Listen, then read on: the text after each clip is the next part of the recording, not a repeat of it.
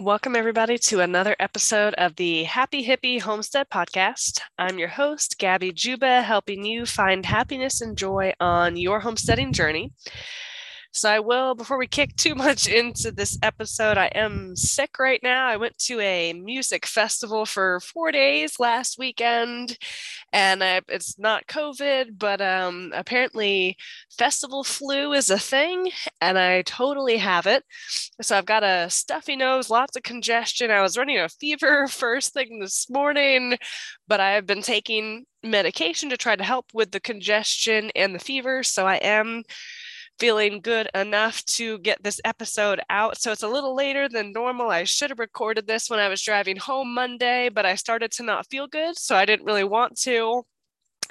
But we are here. We are doing it today. This is episode 29. I am outside again, but I'm using my headset with my noise canceling microphone so if a car drives by, hopefully we won't really be able to hear it in the audio. And I'm usually outside quite a bit. Number one, I feel sick, so the sunlight feels really good. Number two, Harley Quinn loves sunbathe, so that's what she's doing right now is just soaking up the sun. I think it's in the high 60s, low 70s today, so just perfect weather to kind of be outside. This is episode 29, I believe, and today is Wednesday, September 28th, 2022. And we're going to be talking about permaculture again and the zones that you can have in permaculture. So now we've talked about permaculture a lot. I've done quite a few episodes on permaculture. It's something that I really love and I'm passionate about.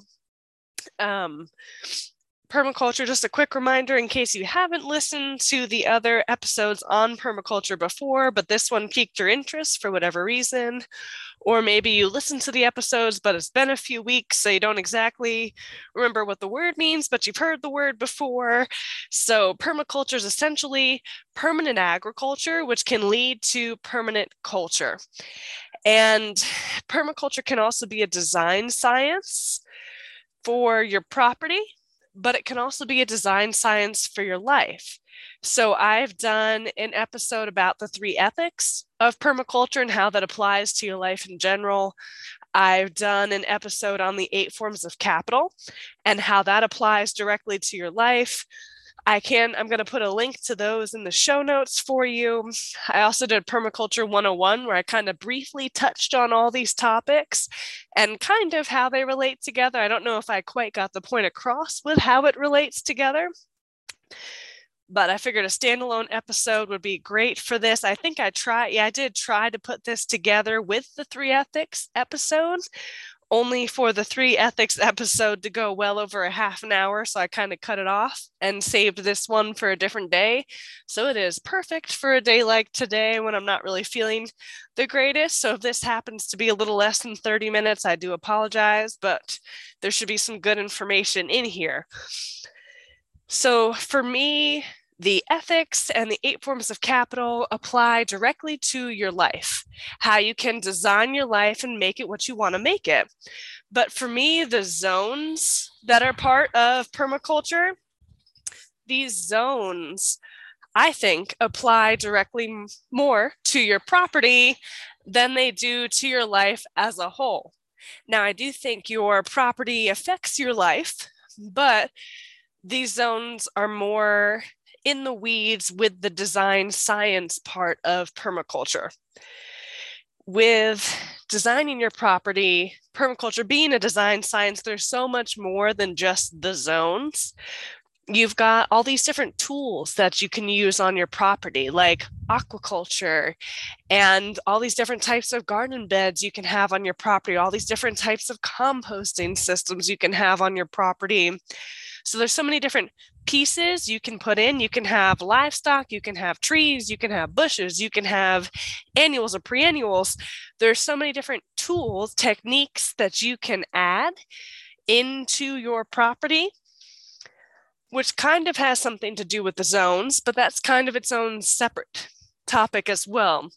So I would love to go more into tools behind permaculture. I feel like that can be multiple episodes all by itself because you've got things like rocket mass heaters, which are ways to heat your home without using any inputs from the grid. You've got solar can apply to permaculture and be a tool that you use. You can make a solar food dehydrator yourself without any solar panels. Like there are so many cool things that fall under the tools section of permaculture. I will throw in right here that if you're really interested in like the cob style ovens that you can build outside where it takes in the energy from the sun and you can cook and bake in there. If you're interested in things like rocket mass heaters, cob style ovens, outdoor solar food dehydrators, which I think is awesome and I would love to have one. Um, somebody who's really big into these tools, um, especially the things that you build versus just planting a tree in the ground and pruning it properly. You know, that's a whole nother piece of permaculture. There are people that actually in small suburban backyards have a bunch of fruit trees. And you might be thinking, aren't some fruit trees freaking huge?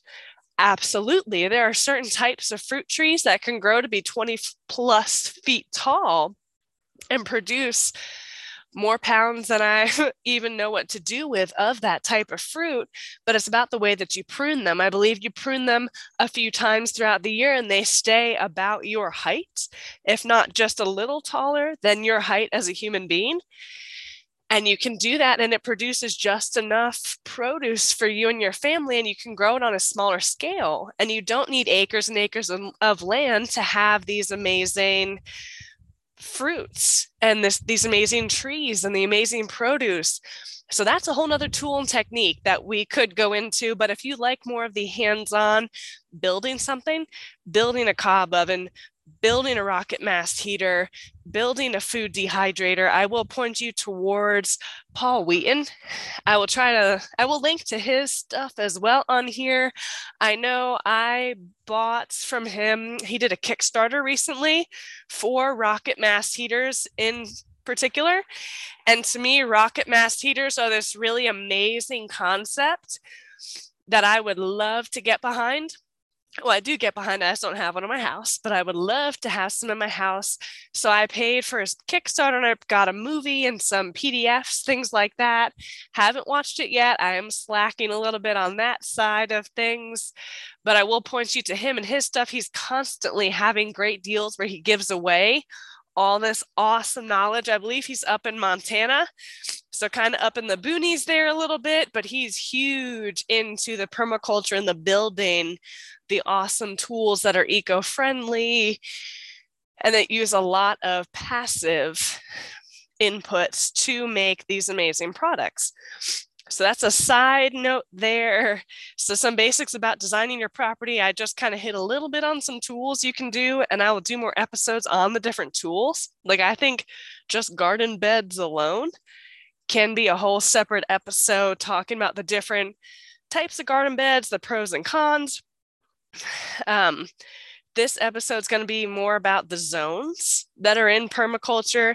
To me, this is the highest level of designing your property is coming up with the zones. Once you figure out where your zones are on your property, you can figure out what tools you want and need and where you put them on your property. You don't want to come up with a list of these 17 things you want to put on your property and then haphazardly place them all throughout your property. And what I mean by that is if you want an awesome garden bed full of herbs that you're going to use to cook with instead of buy fresh herbs from the from the store, you don't want that herb garden bed to be two acres away from your kitchen. because if that garden bed with all your fresh herbs you plan on cooking with is two acres away from your kitchen, you're not walking all the way out there to go pick a handful of fresh basil to come back in and cook with. It's just not happening. And maybe you're thinking, I don't have two acres. I personally have 0.2 of an acre. But still, I don't want my herb bed all the way in the back corner of my property where I'm not going to see it every day. I'm going to forget that it's there. I won't pull the weeds. I won't actually use the herbs. There are so many reasons why you want to design this so you put certain things closer to your house and other things further away. Maybe you're on point two of an acre and you want chickens. You don't need the chickens in your way on the direct path to get to your car if you go to work every day. You don't want to be tripping over them and walking around a bunch of things, but you want them close enough so you can go take care of them. You could refill their water, you can let them out, whatever it is you need to do with your chickens. So it's all about the designing and the zones. So there are some other basic things behind designing your property in permaculture like patterns. And when I say patterns, what I mean by that is the sun. So, patterns, vectors, and sectors. I won't go too far into that. I think these things can be, yet again, a whole nother episode. But the patterns, vectors, and sectors, I want you to think about solar. Where does the sun come up and go down on your property? What do the shadows do from trees and buildings on your property throughout the day? And think about the same thing, not just with sun, but with wind. Do you have a really windy side of your house? Do you have a really sunny side of your house?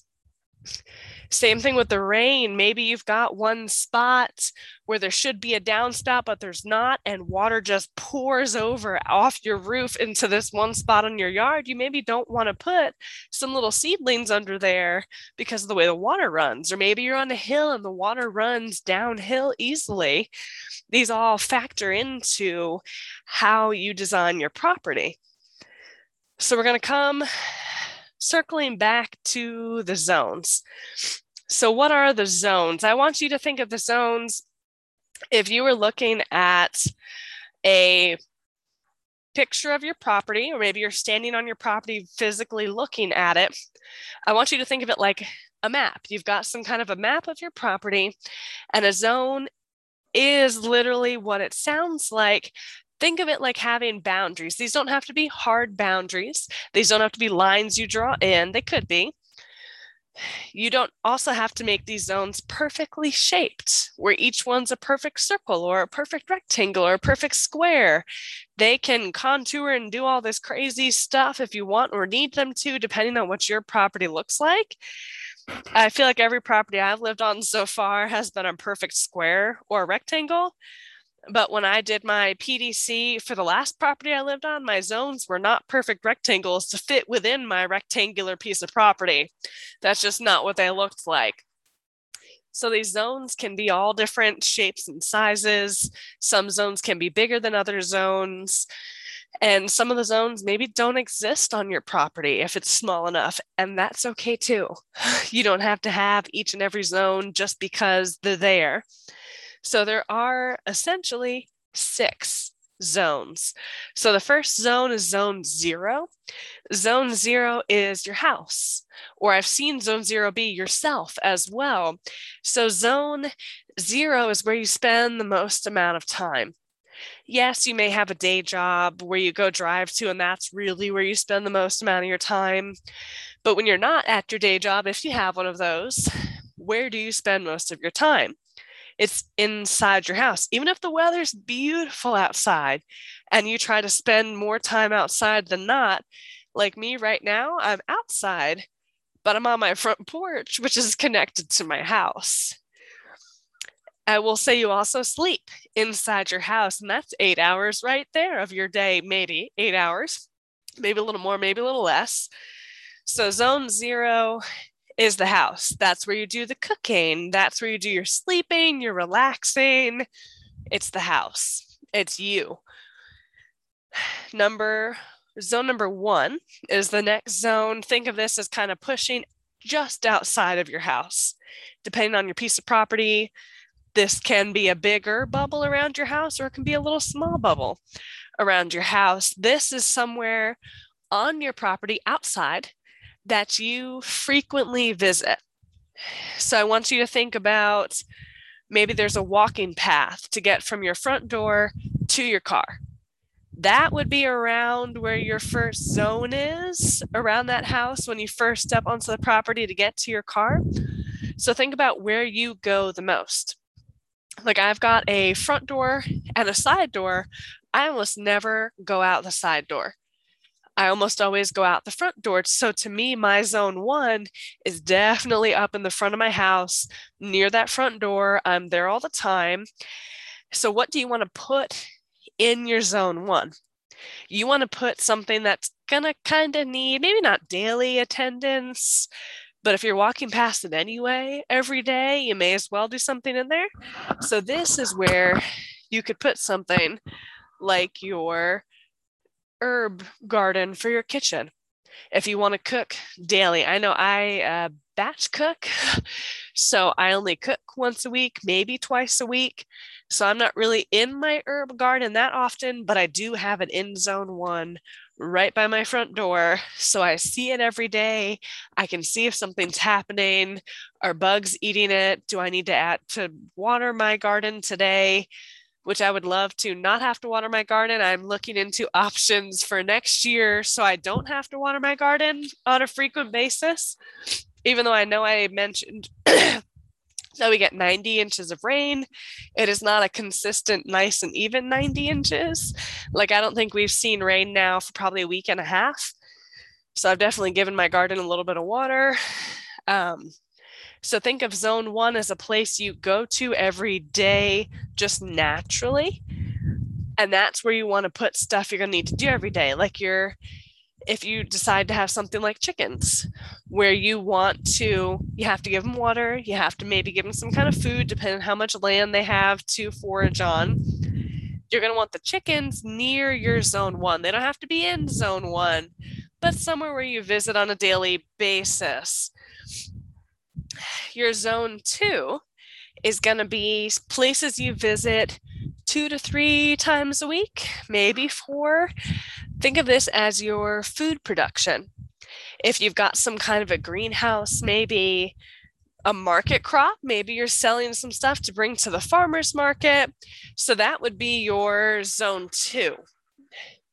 So, zone two, there's no approximate amount of feet. It has to be away from zone one. It can be wherever you want it to be. Like, I know my food production. So, I've got my herb garden right down my ramp and right by my front gate. And then I've got further food production just like a foot or two away from that. So it's not very far where my food production is, where I have kale growing. I had all my tomatoes growing. And right now I've got some cabbage and some beets and some carrots. So that's a little further away than zone one because I don't need to be there every day, but I do want to kind of look and see what's happening. Thankfully, and not thankfully, my property is so small. Standing on my front porch right now, I can easily see each and every one of my garden beds really nice and clearly. So I can tell if they need water or if there's some type of pest eating whatever it is that I'm growing. But zone two, somewhere you're going to visit two to three times a week. So, yet again, for me, that's not the side door. I never go out the side door. I needed that to kind of be in the front still. So, it's a little more manageable for me. oh, Harley's barking. Hold on. Okay, we're going to keep going. She should stop barking in a second. She enjoys barking at the neighbor here. Okay, I thought she would stop and she didn't. So she enjoy Harley Quinn enjoys barking at the neighbor. I've got a shared gravel driveway. So anytime the neighbor drives up the driveway or down the driveway, Harley enjoys chasing their car down the driveway, barking at the car I don't know what she thinks she's doing, if she thinks she's defending the property or if she thinks she's playing with the car. I'm unsure with her. She's my little psycho. If she's trying to eat the car or if she just wants to play, I don't know half the time. Um, but anyway, we were talking about zone two being your food production, market crop, your greenhouse, if you have a greenhouse, the next zone that you can have is zone three, which is something you occasionally visit, maybe once a week, maybe twice a week or so, depending on what it is, how far it is from your house. So, zone three, I want you to think of that as your trees. If you've got production trees, like I mentioned, if you maybe grow apple trees or any type of nut tree or fruit tree on your property, if you have big open pasture, you of course if you have pasture that you're you have animals on you definitely probably want to get out there more than once a week depending on what you have for the pasture animal wise because you may need to top off their water give them food things like that depending on the methods you're using to raise those animals would determine where you put them in your zones system and where you actually design your property. So maybe you want your animals to be considered zone one. So your zone one is bigger than zone two. Maybe you want your animals to be in zone two. So your zone two is bigger than your zone three. Depends on what's on your property and what you actually need. But the important part to remember with zone three is it's somewhere where you occasionally visit. Doesn't require as much maintenance, doesn't require as much hands on.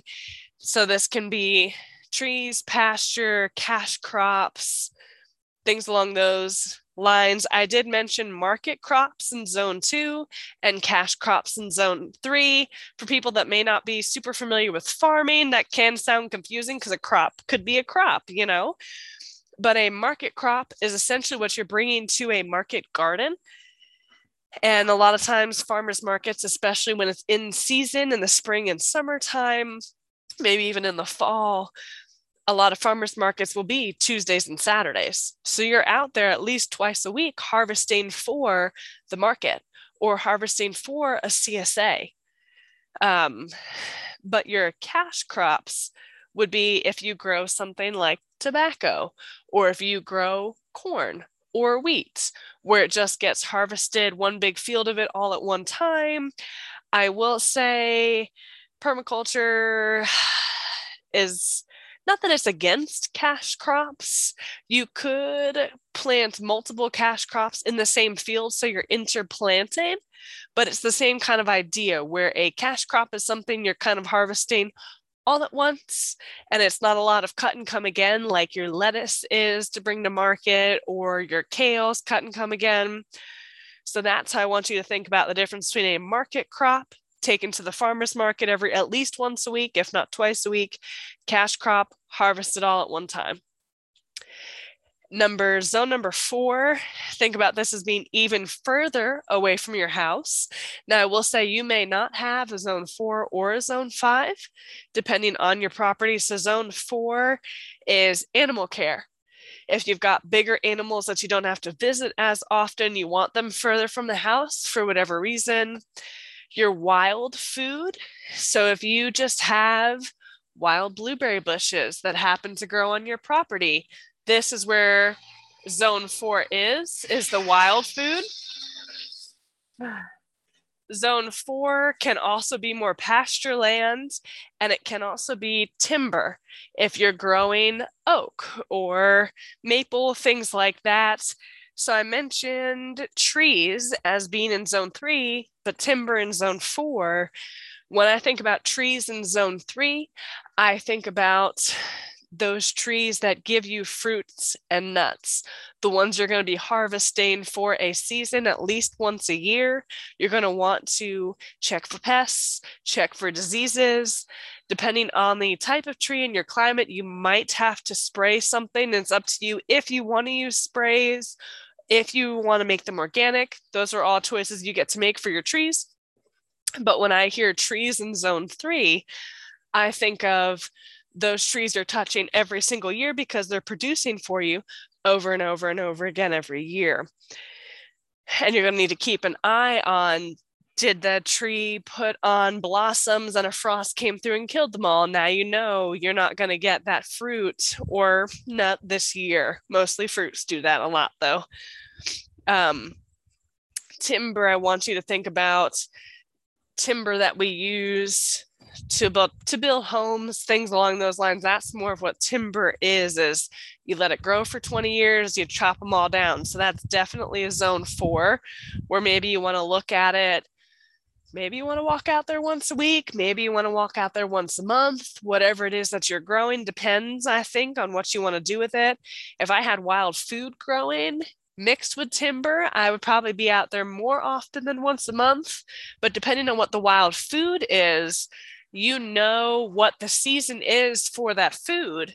Like for me, where I live right now, the berries, blackberries, raspberries, blueberries, they all grow super well in my climate, but they only grow really in the summer. So if I had those wild bushes growing, I don't really need to walk out there in January because they're not going to be doing anything for me.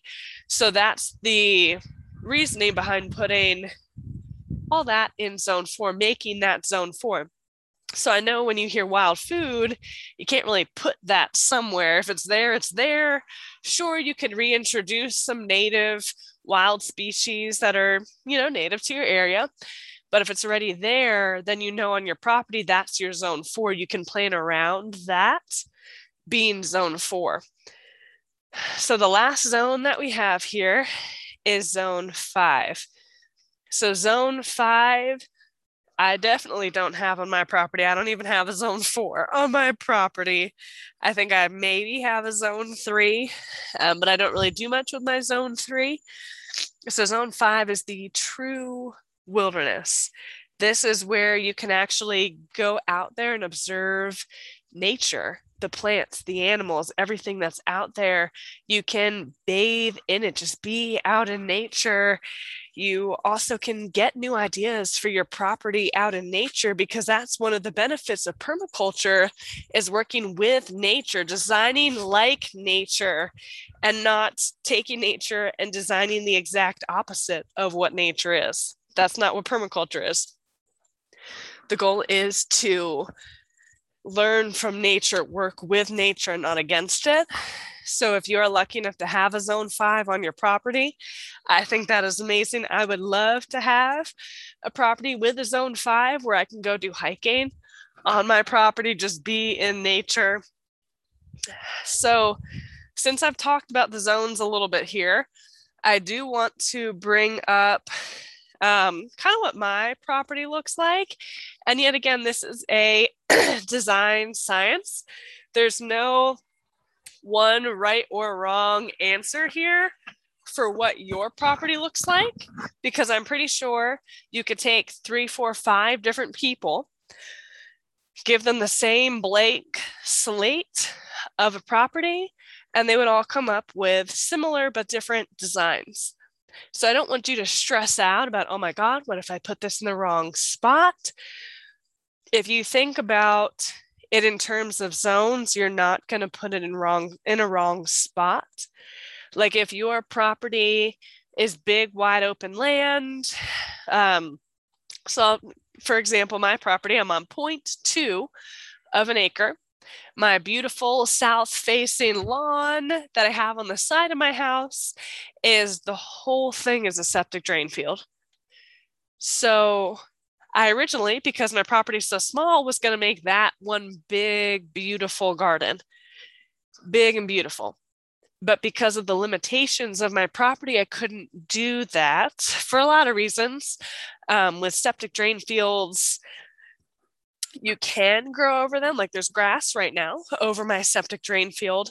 But the issue is with growing food production, depending on what you're growing, the roots can grow far enough down that they will damage the piping that's in the septic drain field is issue number one.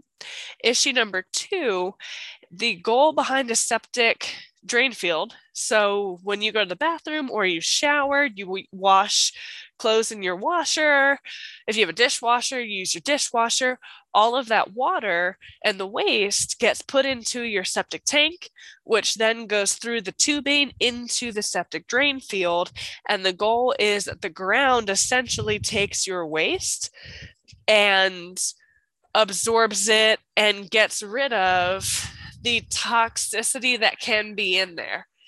So, sure, if you're using natural detergents and soaps, that's what makes your shower water, your sink water, and your washing machine water considered quote unquote gray water instead of black water, your black water is really what comes from the toilet. So the goal is the ground essentially takes that black water and absorbs it and makes the process nice and finishes it off. But if your roots are going far enough down, they're going to tap into that black water before it's finished being absorbed by the ground, which can then lead to you getting sick from eating those crops that then absorb that black water. So it's really not a great thing to grow a garden right on top of a septic drain field. I did some research. I could have done some raised garden beds but the issue is if I was growing a large tomato plant, I was going to need like a three plus foot raised bed to compensate for the roots that are on those huge tomato plants. And my issue is I live in a very rural area. So trying to get dirt, mulch, compost, the things that I needed to get this started was very expensive because I was looking to do this right as fuel prices were stupid, stupid, stupid high. So the delivery charges alone were way more than the cost of the amount of dirt or mulch or compost was that I needed. So for me, that didn't make a lot of sense. So I didn't design my property that way. Somebody else could have. So I kind of went down a tangent here. But what I'm trying to say is your property is going to have its own limitations, not just the size, but a limitation can be the sun maybe you're on a very, very shady piece of property. You can only do so much without cutting some trees down. You can cut trees down, there's nothing wrong with that. Um, so, how did I design around the septic drain field? That is the whole south facing part of my lawn. Is I put my garden in my front yard instead of my side yard. And that's okay. It worked for me. And that's how I designed around that. But what I'm also saying is me being on point two of an acre, I'm not going to design in a zone four and a zone five on my piece of property. I'm not going to all of a sudden plant a shit ton of timber on my property and expect that to be beneficial for me in any way, shape, or form. That's not how this works either. So, this is where the zones can come in handy because it can allow you to look realistically at your property and say, maybe you want this, this, this, this, this, this. You want a garden, you want a greenhouse, you want fruit trees, nut trees. You've got all these big ideas, but the zones are the first stepping stone that are going to allow you to take a step back and say, where can I put this on my property? Does this fit in with a piece of property that I have? I did mention there are people in suburban settings that have fruit trees and they prune them and keep them small so they can have seven, eight, nine, ten different varieties of fruit trees. It is possible. So I'm not saying if you're on 0.2 or 0.1 of an acre, you can't have a fruit tree because you absolutely can. You just have to be more creative with your design if you're on a smaller piece of property, depending on what you want to need. So the zones can be a very helpful way for you to get started. This, to me, the zones prevent you from making big mistakes in your design. And that's why a lot of permaculture courses will talk about the zones first and the tools later because the tools are great, you know, like a cob oven and a greenhouse and beautiful fruit trees and timber trees and all these different types of garden beds. All of those are really exciting. And it's so easy to kind of get swept up in that and say, I want this and this and this and this and this. And I'm just going to put it all haphazardly around. But the goal is to teach you how to look at the property first, then introduce the tools so you can realistically you've already realistically looked at your property so you can put the tools where they belong on your property. So there are so many different ways to go with this, ways to stem off this, but I think I've kind of beat up tools enough for right now. Uh, not tools, sorry. Um, I think I've beat up zones enough for today. So zones are really the to me, the first step in designing your property, taking a look at where are your zones, what are your zones, what's available on your property, and then we can go from there. So I will do some more permaculture episodes where we talk about identifying patterns and vectors and sectors and we'll definitely talk more about the tools. So for now i'll link to my previous episodes about permaculture in case you need a refresh or maybe you didn't listen to them before but you want to listen to them now. And i'll link to some of paul wheaton's stuff as well because he does a great job. He does a great job with some of his stuff and his prices are super reasonable for the value that he's given so I really do like Paul Wheaton. So that is all I have for today. Hopefully, ah, Friday I won't be as congested and I'll be feeling a little bit better and we'll do something completely different for a topic. So, thank you for listening to another episode of the Happy Hippie Homestead Podcast. I'm your host, Gabby Juba. Um, like us on Facebook or follow us on Instagram. And please feel free to share these episodes with anybody that you think may like these episodes. So, in the past seven days, we've had 30 different people listen to the Happy Hippie Homestead podcast, which is really cool because I'm not at this point when it was like seven or eight listeners, I could have guessed who those seven or eight were. But at this point, with it being 30, I couldn't guess who it is or who it is not.